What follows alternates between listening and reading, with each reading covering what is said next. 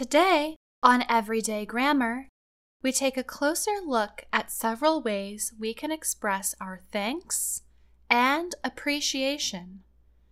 We will use the well known 1984 film, The Karate Kid, as an example of how we can show our gratitude. Firstly, we will look at appreciation. When we appreciate someone, we are grateful for what they have done for us. Let's look at this scene from The Karate Kid. After Daniel is pushed down a hill on his bike, Mr. Miyagi fixes Daniel's bike. Pay careful attention to how Daniel uses the verb appreciate and the adverb really. Hey, did you fix my bike? Aye, Thank you. welcome. I really appreciate that. In the example, the word that refers to the act of fixing the bike. Daniel could have said, I appreciate that. But adding the adverb really makes his statement even stronger.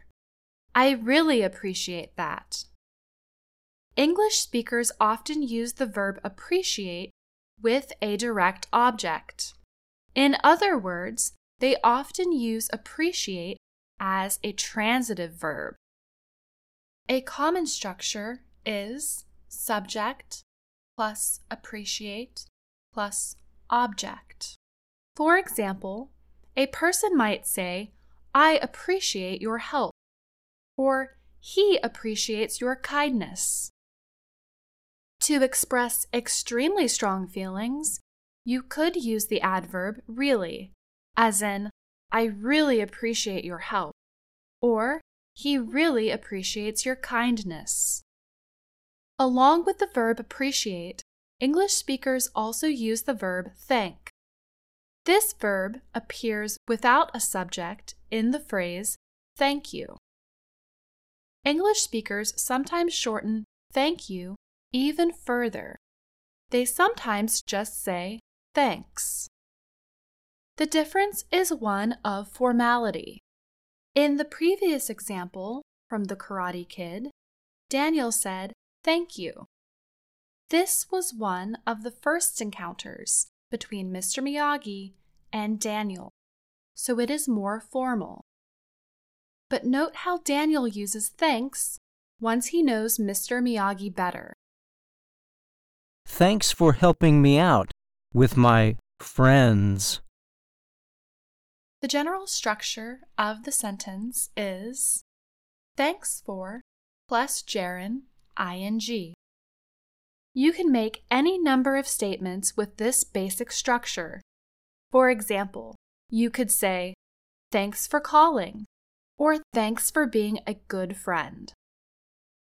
There are other ways of expressing our gratitude that do not always use the verbs appreciate or thank you.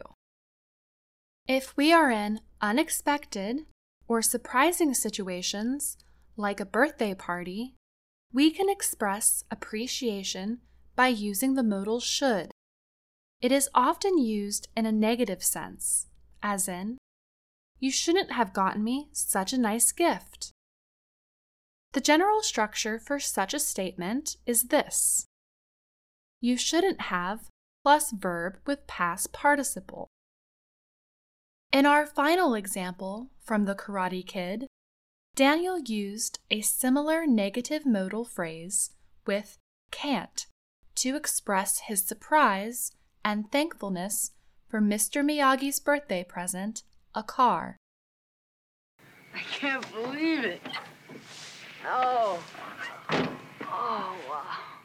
What a gift. You're the best friend I ever had. Daniel tried to refuse the gift by saying, Oh no, I can't believe it. It refers to the car that Mr. Miyagi gave to Daniel. The structure for this phrase is I can't believe plus noun. Daniel also used other phrases to express his thankfulness, like What a gift! You're the best friend I've ever had. Today, we looked at how we can express our appreciation and thankfulness to others. We can use the verbs appreciate and thank.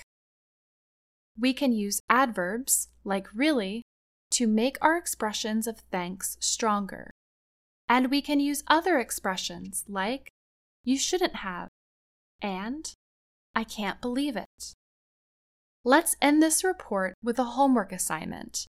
Think about ways that you express thanks in your native language. Translate those terms or expressions into English and write them to us in the comments section of our website. I'm Faith Pirlo.